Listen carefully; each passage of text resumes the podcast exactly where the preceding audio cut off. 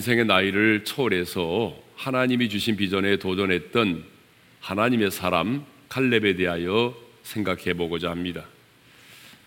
아, 갈렙은 출애굽 1세대로서 여호수와 함께 죽음을 맛보지 않고 어, 가나안 땅에 들어간 그런 하나님의 사람이죠.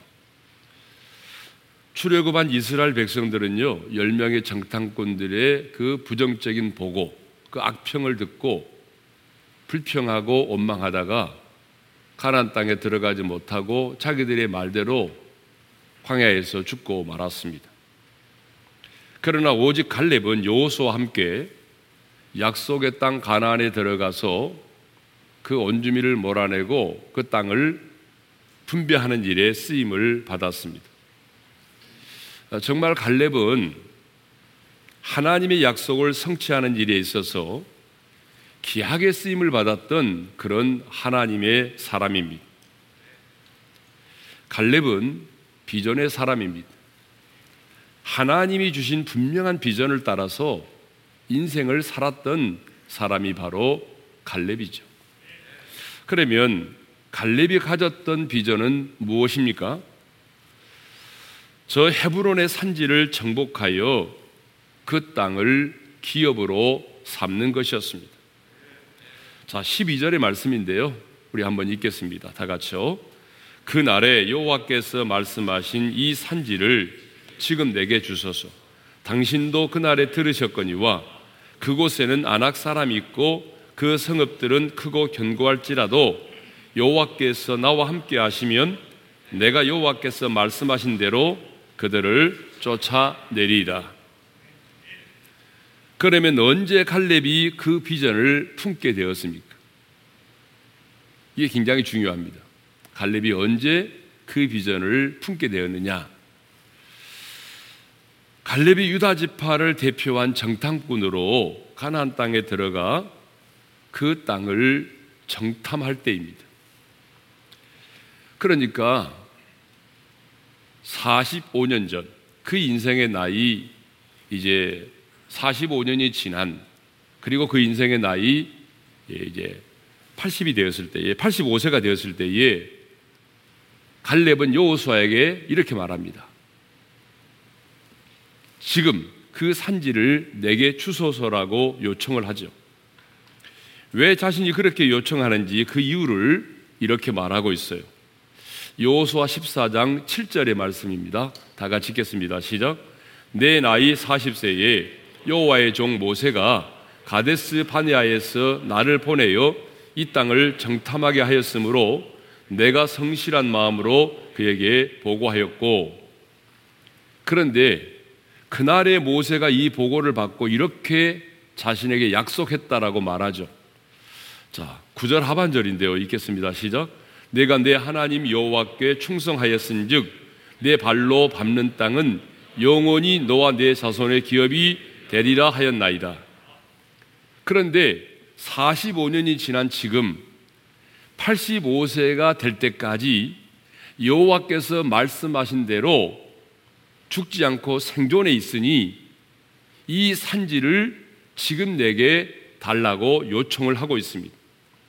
무슨 말입니까? 갈렙은 40세에 정탐꾼으로 가나안 땅에 들어가서 가나안 땅을 정탐하던 중에 하나님이 주신 꿈을 갖게 되었습니다. 그러니까 갈렙은 정탐꾼으로 가나안 땅에 들어가서 안악 사람들이 거하고 있고 그리고 크고 견고한 저 헤브론의 성읍을 보면서 하나님이 주신 꿈을 꾸게 된 것입니다. 안악 자손과 크고 견고한 헤브론의 성읍을 보는 순간에 하나님께서 저 헤브론의 산지를 정복하여 기업을 삼으리라고 하는 그런 마음의 소원을 갖게 하신 것입니다. 그러면 언제 갈렙은 하나님이 주신 비전을 확신하게 되었습니까? 여러분 우리가 하나님이 주신 비전을 품게 되는 것과 그 다음 단계는 그 비전을 확신하는 게 굉장히 중요합니다. 언제 갈렙은 하나님이 주신 비전을 확신하게 되었느냐 그 말이죠. 자, 10명의 정탐꾼들의 보고와 그 보고를 들은 이스라엘 백성들이 보인 그 반응을 보면서 하나님이 주신 비전을 더 분명하게 확신하게 되었던 것입니다. 그러니까 민수기 13장을 보게 되면요. 40일 동안 가난을 정탐하고 돌아온 정탐꾼들이 이렇게 보고를 합니다. 모세와 이스라엘의 백성들 앞에서 이렇게 보고를 합니다. 우리가 정탐하고 온 땅은 정말 하나님이 약속하신 말씀대로 적과 꿀이 흐르는 땅이 돼요. 그러면서 그 땅에서 자기들이 메고 온 그 과일의 열매를 보여줍니다. 이것이 바로 그 땅에서 가져온 과일입니다. 백성들은 그것을 보면서 너무 좋아했어요. 아, 정말 그, 정말 가나안 땅은 적과 꿀이 흐르는 땅이구나. 그런데 이어서 이렇게 말하죠. 그 땅 거주민은 강하고 성읍은 견고하고 힘이 클 뿐만 아니라 거기서 안악 자손을 보았다라고 말하죠. 그러자 분위기가 한순간 확 바뀌었어요. 이곳저곳에서 웅성거리는 소리가 들리기 시작했어요. 이곳저곳에서 볼멘 소리가 터져 나오기 시작을 했어요. 그러자 갈렙이 나섭니다. 하나님의 사람 갈렙이 나서서 여러분 조용히 하세요. 조용히 하세요. 그렇게 말한 다음에 우리가 올라가서 그 땅을 치하자 능히 이길이라고 말하죠. 그런데요. 갈렙이 우리가 올라가서 그 땅을 치하자 능히 이길이라고 말하니까 기다렸다는 듯이 함께 정탐했던 10명의 다른 정탐꾼들이 이렇게 말하기 시작합니다. 31절 하반절이죠. 읽겠습니다. 시작. 우리는 능히 올라가서 그 백성을 치지 못하리라. 그들은 우리보다 강하니라. 그러면서 10명의 정탐꾼들은요, 자신들이 정탐한 그 땅에 대해서 악평을 하기 시작합니다. 32절과 민수기 13장 32절 33절을 읽겠습니다. 시작. 우리가 두루 다니며 정탐한 땅은 그 거주민을 삼키는 땅이요 거기서 본 모든 백성은 신장이 장대한 자들이며 거기서 네피림의 후손인 안악 자손의 거민들, 거인들을 보았나니 우리는 스스로 보기에도 메뚜기와 같으니 그들이 보기에도 그와 같았을 것인지라. 우리가 그 땅에서 신장이 장대한 그런 거인인 안악 자손을 보았다는 것입니다. 그리고 그들과 우리 자신들을 스스로 비교해 보니 그들 보기에 스스로 우리는 뭐와 같다는 거예요? 메뚜기와 같다라고 얘기를 했습니다. 그러니까 10명의 정탐꾼들은요, 그 땅을 바라보면서 이미 패배의식에 사로잡혀 있었습니다. 두려움에 떨고 있었습니다. 그리고 10명의 정탐꾼들의 이런 보고를 받고 이스라엘 백성들은 밤새도록 통곡하면서 우리가 예굽 땅에서 죽었거나 이 광야에서 죽었으면 좋았을 것이라고 불평과 원망을 하기 시작을 합니다. 그때 바로 그때입니다. 갈렙의 마음 속에는 내가 반드시 이 산지를 정복하여 기업으로 삼으리라고 하는 그 비전이 더 분명해졌던 것입니다. 그래서 성경에는 기록되어 있지 않지만 아마 갈렙은 마음속에 이런 다짐을 했을 것입니다. 하나님, 안악 자손이 거주하고 있고 크고 견고한 성읍이 있는 저 헤브론의 산지를 저에게 주십시오. 제가 그 산지를 정복해서 하나님의 약속의 말씀대로 기업을 삼겠습니다. 그러니까 갈렙은 가나안 땅을 정탐하면서 하나님이 주신 그 마음의 소원을 갖게 되었고 그 열명의 정탐꾼들의 악평과 백성들의 통곡과 원망의 소리를 들으면서 하나님이 주신 비전을 더 분명하게 확신하게 되었던 것입니다. 그래서 하나님께서 나로 하여금 가나안 땅을 정탐하게 하셨구나. 그래서 하나님께서 나로 하여금 그 헤브론의 산지를 보는 순간에 그 마음의 소원을 품게 하셨구나. 깨닫게 된 것입니다. 더 나아가 지도자인 모세가 자신에게 주신 그 말씀을 통해서 헤브론의 산지를 정복하는 것이 내 야망이 아닌 하나님께서 주신 비전임을 더 분명하게 확신하게 되었던 것입니다. 그러면 자신의 비전이 하나님께서 주신 비전임을 더 확신하게 했던 그 말씀은 뭘까요? 바로 민수기 14장 24절의 말씀이죠. 읽겠습니다. 다 같이요. 그러나 내 종 갈렙은 그 마음이 그들과 달라서 나를 온전히 따랐은즉 그가 갔던 땅으로 내가 그를 인도하여 드리리니 그의 자손이 그 땅을 차지하리라. 다른 사람은 광야에서 죽었어도 너는 나를 온전히 따랐기에 너는 죽지 않고 그 땅으로 들어가게 될 것이다. 그리고 그 땅을 차지하게 될 것이다라고 하는 이 말씀을 통해서 갈렙은 하나님이 자신에게 주신 비전을 더 확신하게 되었던 것입니다. 여러분 이것을 보게 되면 하나님이 우리에게 주신 비전은요, 내가 보고 듣는 것과 깊은 관련이 있다는 것입니다. 그러므로 우리가 무엇을 보고 무엇을 듣고 어떤 사람을 만나느냐가 우리 인생 가운데는 너무나 중요한 것입니다. 그런데 오늘 많은 그리스도인들이요, 비전이 없습니다. 꿈이 없습니다. 신앙생활은 잘하는 신앙생활을 잘하는 젊은이에게도 물어보게 되면 신앙생활은 열심히 하고 있는데 비전이 없습니다. 그럼 왜 그럴까요?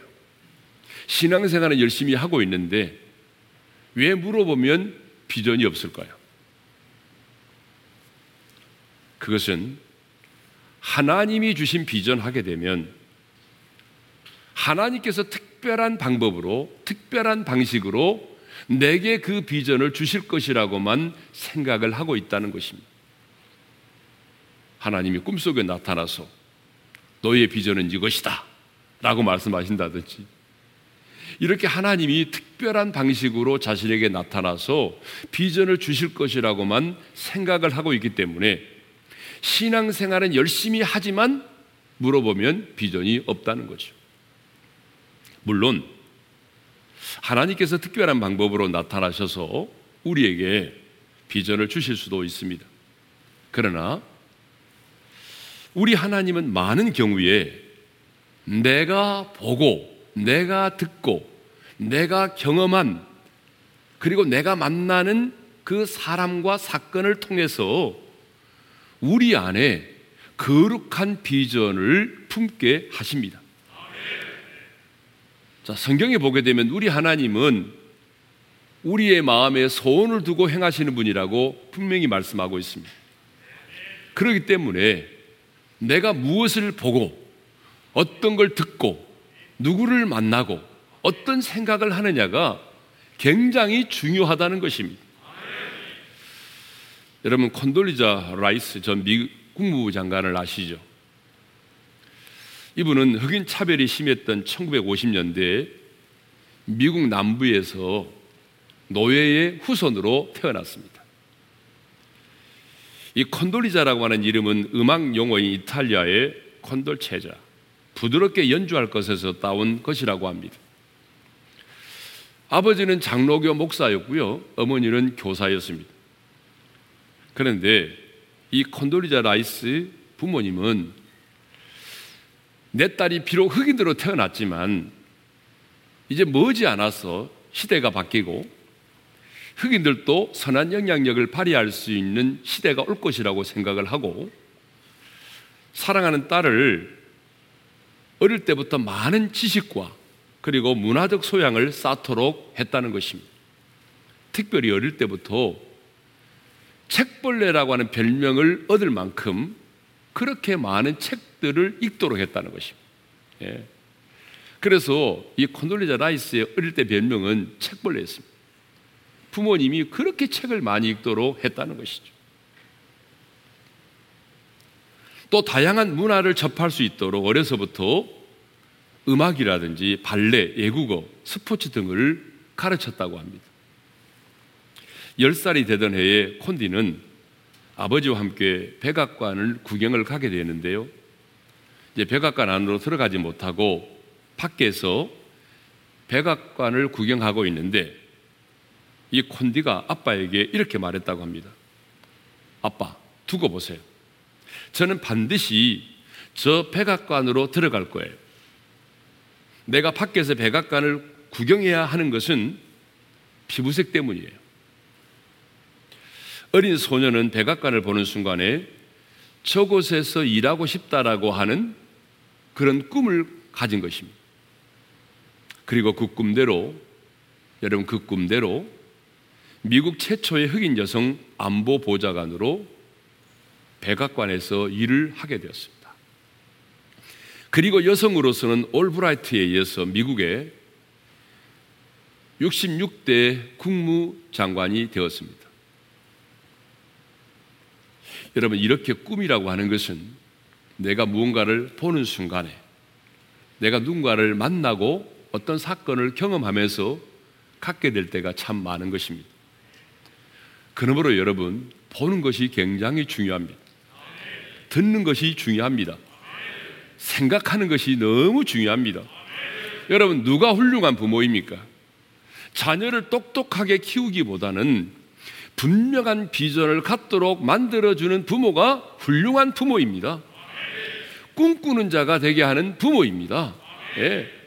뭐 자녀의 부족한 부분이 없도록 채워주고 서포트하고 하는 것도 중요하지만 여러분 그게 중요한 게 아니에요. 더 중요한 게 뭐냐 그러면 내 사랑하는 자녀들로 하여금 어떻게 인생을 살아야 할 것인지 그 분명한 비전을 갖게 만들어주는 것이 중요한 것입니다. 그러므로 부모는 내 자녀로 하여금 많은 것들을 보게 해야 합니다. 여러분, 할 수만 있으면 우리 자녀들로 하여금 많은 것들을 보게 하십시오. 많은 것들을 경험하게 하십시오. 내 자녀들을 울타리 안에 가두어 두려고만 하지 말고 좀 많은 세계를 경험하게 하십시오. 세계 유명한 박물관도 좀 보게 하고 그리고 유명한 대학도 보게 하고 연구소도 보게 하십시오. 그리고 자녀의 인생에 선한 영향력을 미칠 수 있는 좋은 사람들을 만나게 하십시오. 실제로 우리 교회 청년들 중에는요, 이 다니엘 기도의 강사로 와서 강력한 도전을 주었던 분들을 자신의 인생의 멘토로 삼고자 비행기를 타고 외국에까지 찾아가 만난 그런 형제들도 있습니다. 왜냐하면 하나님은 내가 보고 듣고 내가 만나고 내가 경험하고 내가 생각하는 그것들을 통해서 바로 우리 안에 마음의 소원을 품게 하시는 것입니다. 그리고 그 마음에 주신 소원 중에 잊혀지지 않고 아무리 시간이 지나도 그 소원이 잊혀지지 않고 거룩한 부담으로 다가오는 것들을 결국 우리 안에 비전으로 갖게 하시는 것입니다. 여러분 그런 경우들이 있잖아요. 내가 어떤 사건을 경험하면서 내가 누군가를 만나는데 그 만나는 순간에 내 안에 거룩한 부담감이 생겼어요. 근데 그 거룩한 부담감이 시간이 지나도 잊혀지지 않는 것입니다. 그래서 결국은 그 거룩한 부담감이 우리 안에 하나님이 주신 비전으로 이제 자리를 잡을 때가 많이 있습니다. 네. 그런데 아직도 많은 하나님의 사람들이 비전을 갖지 못한 채 방황하는 삶을 살고 있습니다. 아직도 많은 기독 청년들이 하나님이 주신 비전이 없이 닥치는 대로 인생을 살아가고 있습니다. 청년들을 만나보면요. 불평과 원망으로 가득 차 있는 사람들이 너무나 많아요. 세상이 공평하지 못하다며 가진 자들에 대한 분노와 원망으로 가득 차 있는 그런 사람들이 너무나 많습니다. 시대를 내가 잘못 만나서 직장도 구하지 못하고 결혼도 하기 힘들어졌다며 시대를 원망하는 사람들도 많습니다. 시대를 원망하면서 연포세도로 살아가는 사람들이 너무나 많아요. 또 누구는 부모를 잘 만나서 저렇게 멋지고 부족함이 없는 인생을 살아가는데 자신은 못나고 배우지 못하고 가난한 부모를 만났기 때문에 인생을 이렇게 어렵게 살아가고 있다면서 부모를 원망하고 자신의 출신 성분을 원망하는 그런 청년들이 너무나 많습니다. 그래서 많은 우리의 다음 세대들이 하나님이 주신 비전을 가지고 도전하는 삶을 살기보다는 자신을 흑수저라고 말하고 헬조선을 외치며 살아가고 있습니다. 그러나 여러분 성경을 보십시오. 아니 하나님의 손에 붙들림에 대해서 한 시대에 쓰임을 받았던 그런 하나님의 사람들을 보십시오. 오늘 우리의 기준으로 말하면 대부분 흑수저입니다. 여러분 금수저는 별로 없습니다. 대부분 흑수저입니다. 애굽의 국무총리가 되어서 하나님의 구원의 역사에 귀하게 쓰임을 받았던 요셉도 보십시오. 여러분 형들에게 미움을 받고 종으로 애굽에 팔려가서 종살이를 했던 사람 아닙니까? 인생의 노년에까지 가장 선한 영향력을 끼치며 한 시대에 가장 영향력 있는 삶을 살았던 다니엘도 마찬가지입니다. 전쟁의 포로로 바벨론으로 끌려갔던 사람이었습니다. 하지만 그들은 하나님이 주신 비전을 가졌고 그 비전 때문에 세상이 감당할 수 없는 사람으로 살았던 것입니다. 오늘 본문에 나오는 갈렙도 마찬가지입니다. 갈렙은 그니스 사람 여분네의 아들이라고 되어 있습니다. 6절을 읽겠습니다. 다 같이요. 그때 유다 자손이 길갈에 있는 여호수아에게 나오고 그니스 사람 여분네의 아들 갈렙이 여호수아에게 말하되 자, 갈렙은 그니스 사람 여분네의 아들이라고 되어 있습니다. 이 그니스 사람이 어떤 사람입니까? 팔레스타인 주변에 거주하고 있던 에돔 족속 중에 하나입니다. 그러니까 갈렙은요, 착한 선민이 아닙니다. 에돔 족속 중에 한 사람으로서 전쟁 중에 애굽으로 끌려와서 애굽에서 살다가 누군가를 통해서 누군가를 통해서 하나님을 믿게 되었고 그리고 이스라엘 백성들이 애굽에서 출애굽을 하게 될 때에 함께 따라 나온 것으로 그렇게 생각을 하고 있습니다. 실제로 출애굽기 12장 38절을 보게 되면 수많은 잡족들이 수많은 잡족들이 이스라엘 백성들과 함께 출애굽을 했다라고 기록하고 있습니다. 그러니까 이스라엘 백성들만 출애굽한 것이 아니라 출애굽할 때에 이스라엘 백성들이 출애굽할 때에 많은 잡족들, 그러니까 택한 선민이 아닌 잡족들이 함께 따라 나왔다는 것이죠. 그러니까 갈렙은 이방 족 속에 속한 사람으로서 이스라엘 백성들이 출애굽을 할 때에 함께 따라 나온 그런 잡족 출신의 사람입니다.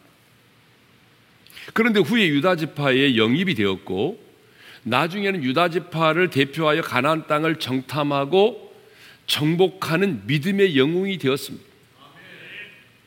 또 갈렙이라는 이름은요 케레브라는 말에서 유래되었는데 이 케레브라고 하는 말의 뜻이 뭐냐 그러면 개, 매춘부, 노예라는 그런 뜻을 가지고 있습니다.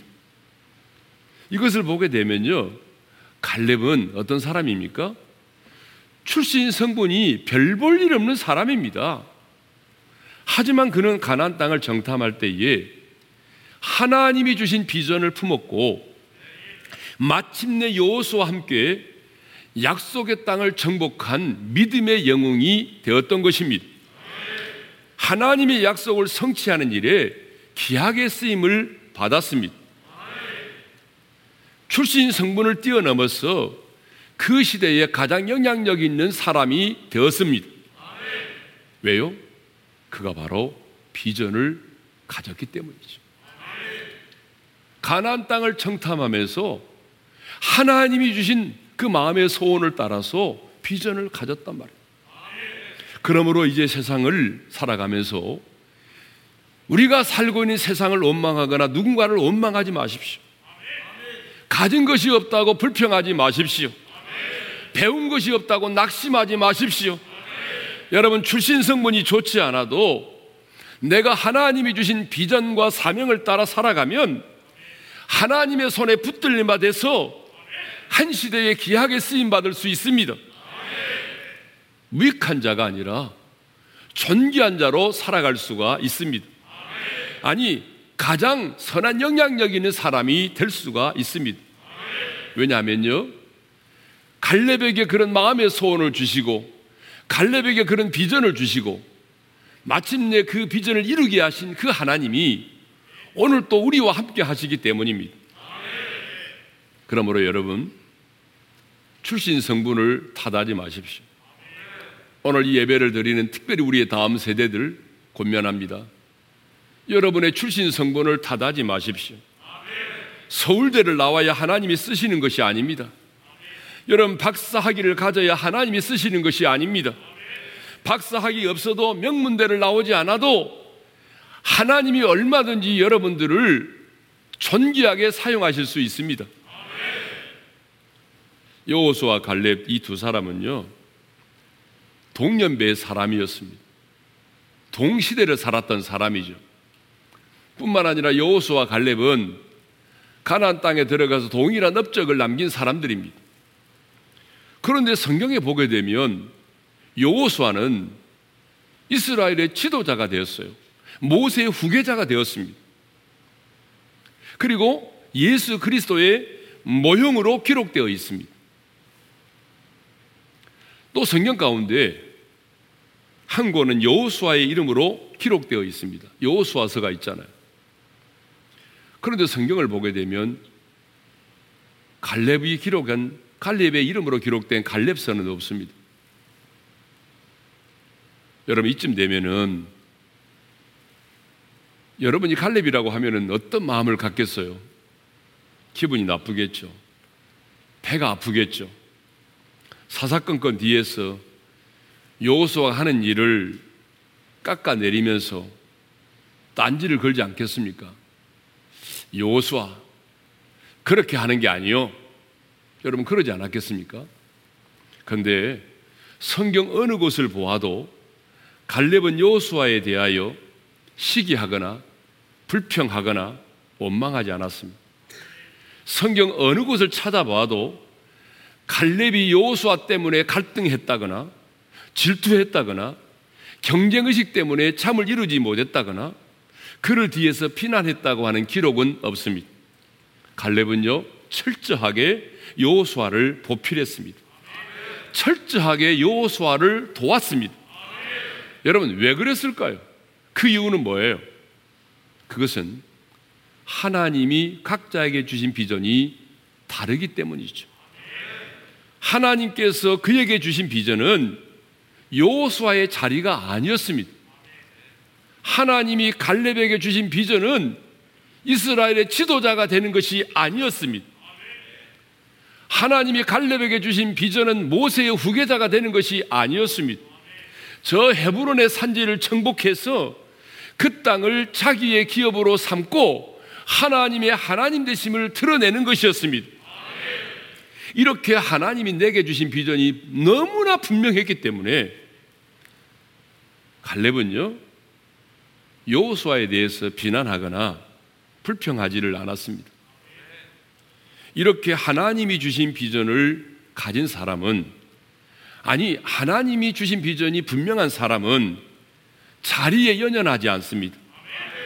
자리보다 더 중요한 것이 뭐죠? 하나님의 일에 더 귀하게 쓰임을 받는 것입니다. 여러분 자리보다 더 중요한 게 뭐죠? 더 선한 영향력 있는 사람이 되는 것입니다. 물론 그 지위와 그 지위와 영향력은 비례할 수가 있습니다. 그러나 여러분 높은 자리에 있다고 해서 다 선한 영향력을 가진 것은 아니잖아요. 여러분 높은 자리에 있지만 어때요? 영향력이 없는 사람이 얼마나 많아요? 오히려 좋지 못한 영향력을 끼치는 사람이 얼마나 많습니까? 테레사 순례를 보십시오. 뭐 그가 높은 자리에 있었기 때문에 가장 영향력 있는 삶을 살았습니까? 아니잖아요. 가장 낮고 낮은 자리에 있었지만 성김의 삶을 통해서 가장 선한 영향력 있는 삶을 살았던 것입니다. 그런데 많은 사람들은요, 정말 많은 사람들은 하나님이 주신 비전을 어떤 직분이나 지로 생각할 때가 많다는 거예요. 그래서 수단과 방법을 가리지 않고 대표 이사가 되려고 하고 장군이 되려고 하고 국회의원이 되려고 합니다. 또 교회 안에서도 어때요? 하나님이 주신 비전이 장로가 되고 권사가 되는 것이라고 생각하는 분들이 있어요. 여러분, 착각입니다. 직분은 결코 비전이 아닙니다. 지위와 직분은 결코 비전이 아니에요. 지위만 가지고 있고 하나님의 일에 귀하게 쓰임을 받지 않는다고 한다면 여러분 그 지위는 비전이 아니라 야망인 거죠.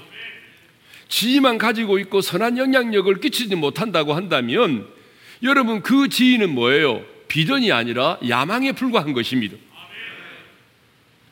야망을 가진 자는 영향력이나 하나님의 일에 쓰임을 받는 것보다는 그 지위나 자리를 더 중요하게 생각한다는 것입니다. 여러분 그러지 않아요? 그러나 비전을 가진 사람은 내가 어떤 지, 어떤 직분을 가느냐보다도 어떻게 내가 하나님의 일에 더 귀하게 쓰임을 받을 수 있느냐? 어떻게 하면 내 인생이 선한 영향력을 끼칠 수 있느냐? 이것을 더 중요하게 생각을 한다는 것입니다. 뿐만 아니라 하나님이 주시는 비전을 가진 사람은 다른 사람과 자신을 비교하지 않습니다. 왜 그럴까요? 하나님이 주신 서로의 비전이 다르기 때문에 그렇습니다. 부르심의 소명이 다르기 때문이죠. 여호수아에게 주신 비전과 갈렙에게 주신 비전이 너무나 달랐습니다. 여러분 비전이 뭡니까? 누구처럼 사는 것이 아니고 가장 나답게 사는 것입니다. 그러니까 비전을 가진 사람은 비교하지 않아요. 그러므로 여러분의 자녀를 다른 자녀들과 비교하지 않기를 바랍니다. 비교하는 순간 우리 인간은 교만해지든지 비참해집니다. 비교하는 순간에 우리는 시기하거나 질투를 하게 되는 것입니다. 만일 칼렙이요. 하나님이 주신 분명한 비전을 갖지 못해서 늘 자기 자신을 여호수와 비교했다고 한다면 어떻게 됐을까요? 여러분 비교할 수 있잖아요. 왜냐하면 동년배의 사람이고 동일한 시대를 살았고 동일한 업적을 남긴 사람이니까 얼마든지 비교할 수 있잖아요. 그런데 만일 칼렙이 끊임없이 여호수아와 자신을 비교하며 살았다고 한다면 제 생각에 아마 85세까지 살지 못하고 화병으로 죽었을 것입니다. 그러므로 여러분 비교하지 마십시오. 부르심의 은혜가 다 다릅니다. 각자 하나님이 우리에게 주신 비전이 다릅니다. 교회도 마찬가지입니다.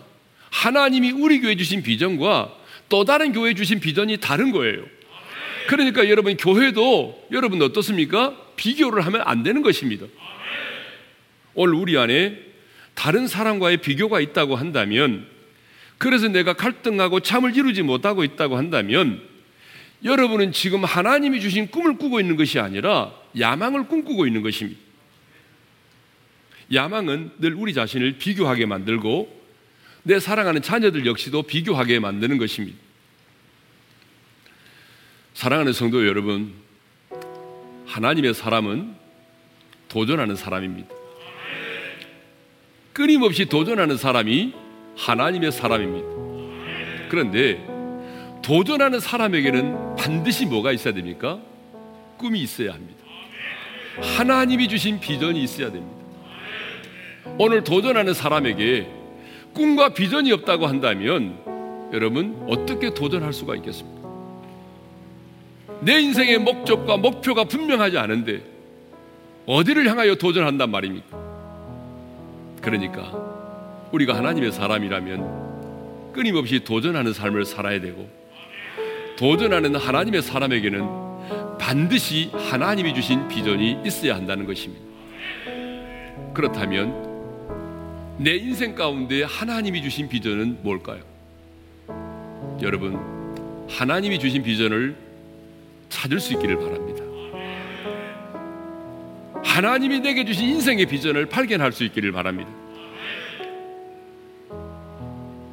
짧은 인생 하나밖에 없는 생명을 살다가 우리가 이 땅을 떠날 텐데 하나님이 주신 비전을 발견하지 못하고 아무렇게나 인생을 산다는 것은 여러분 그렇게 살기에는 우리 인생이 너무나 짧습니다. 그리고 그렇게 살기는 너무나 억울한 인생입니다. 사랑하는 성도 여러분, 우리의 인생의 남은 때가 얼마일지 모르지만 하나님이 주신 비전을 발견하고 그 비전을 따라 도전하는 삶을 살아가시기를 주님의 이름으로 축원합니다. 어떤 찬양을 부를까 생각했는데 이번 우리 성경 자매가 이 찬양을 불렀잖아요. 원하고 바라고 기도합니다. 하나님의 꿈이 나의 비전이 되고 여러분 이 가사를 마음에 새기면서 하나님의 꿈이 내 인생의 비전이 되기를 소망하면서 이 찬양을 함께 드리도록 하겠습니다. 이 세상을 살아가는 동안에 나의 힘을 의지할 수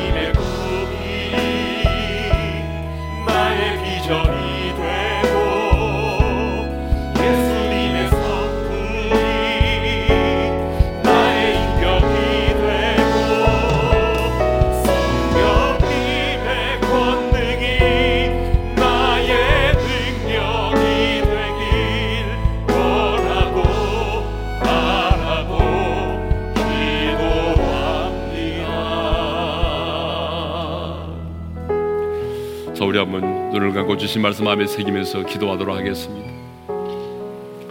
저와 여러분은 세상에 속한 자가 아니라 하나님께 속한 하나님의 사람입니다. 하나님의 사람은 끊임없이 도전하는 사람입니다. 도전하는 하나님의 사람에게는 반드시 비전이 있어야 합니다. 칼렙은 출신 성분이 별로 좋은 사람이 아니었습니다. 그니스 사람이었습니다. 이방 족속 중에 한 사람이었습니다. 그럼에도 불구하고 그는 하나님이 주신 비전을 품었고 그 믿음을 따라서 한 시대에 하나님의 손에 붙들림 받아 귀하게 쓰임을 받았던 믿음의 영웅이 되었습니다. 지금 여러분이 처해 있는 상황과 환경을 바라보지 마시고 하나님이 주신 꿈을 찾을 수 있기를 바랍니다. 하나님이 주신 비전은 특별한 방식을 통해서 주어지는 경우도 있지만 그러나 많은 경우에 내가 무엇을 보고 무엇을 듣고 어떤 사건을 경험하고 누구를 만나느냐와 깊은 관련이 있습니다. 그러므로 훌륭한 부모는 내 자녀를 똑똑한 자식으로 키우는 것보다 하나님이 주신 비전을 갖게 만드는 것이 중요합니다. 많은 것들을 포기하십시오. 많은 것들을 경험하게 하십시오. 비전을 가진 자는 여러분 비교하지 않습니다. 자리에 연연하지 않습니다. 저는 우리 어린애 성도들이 정말 하나님이 주신 마음의 소원을 따라 하나님이 주신 거룩한 비전을 발견할 수 있기를 원하고 그 비전 때문에 누구와 비교하지 아니하고 자신의 출신 성분을 뛰어넘어서 한 시대에 하나님의 거룩한 일에 기하게 쓰임을 받는 그런 비전의 사람이 되기를 소망합니다.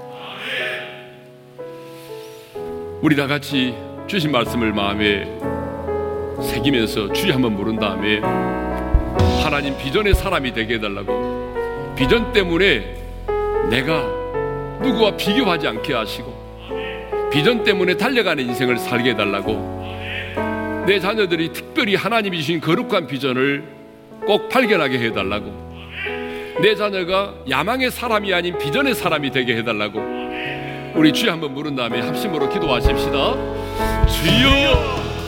할렐루야 우리 아버지 하나님 감사합니다. 하나님의 사람인 것을 인하여 하나님의 사람이 위해 이 땅을 살아가는 동안에 끊임없이 도전하는 삶을 살고 싶습니다. 하나님 도전하는 삶을 살아야 하기에 주님 내게는 꿈이 필요합니다. 하나님이 주신 비전이 필요합니다. 하나님 우리 오늘의 모든 성도들에게 오늘 이 말씀을 듣는 모든 하나님의 사람들에게 예수 그리스도가 살아 숨쉬는 그런 비전을 허락해 주시기를 원합니다. 너무나 많은 사람들 이 비전이 없이 하나님 막가는 인생을 살아가고 자신의 인생을 자포자기하고 시대를 원망하고 부모를 원망하며 살아가고 있습니다. 아버지 하나님 할례비 가나안 땅을 정탐하면서 헤브론의 산지를 보면서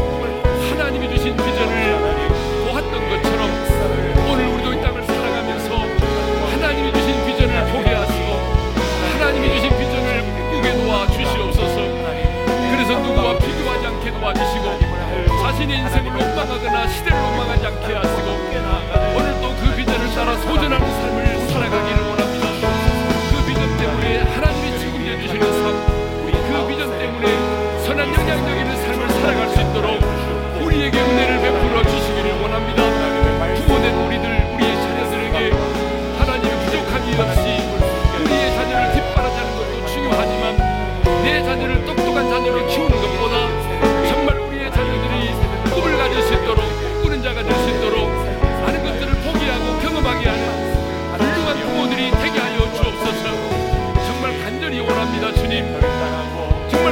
오늘의 모든 성도들이 이 말씀을 듣는 모든 성도들이 이제는 꿈꾸는 자가 되게 하시고 하나님이신 꿈을 가지고 도전할 수 있도록 은혜를 베풀어 주시옵소서. 이제는 우리 주 예수 그리스도의 은혜와 하나님 아버지의 영원한 그 사랑하심과 성령님의 감동, 감화, 교통하심이 하나님이 주신 꿈을 가지고 도전하는 삶을 살기를 소망하는 모든 성도들 위해 이제로부터 영원토로 함께 하시기를 축원하옵나이다. 아멘.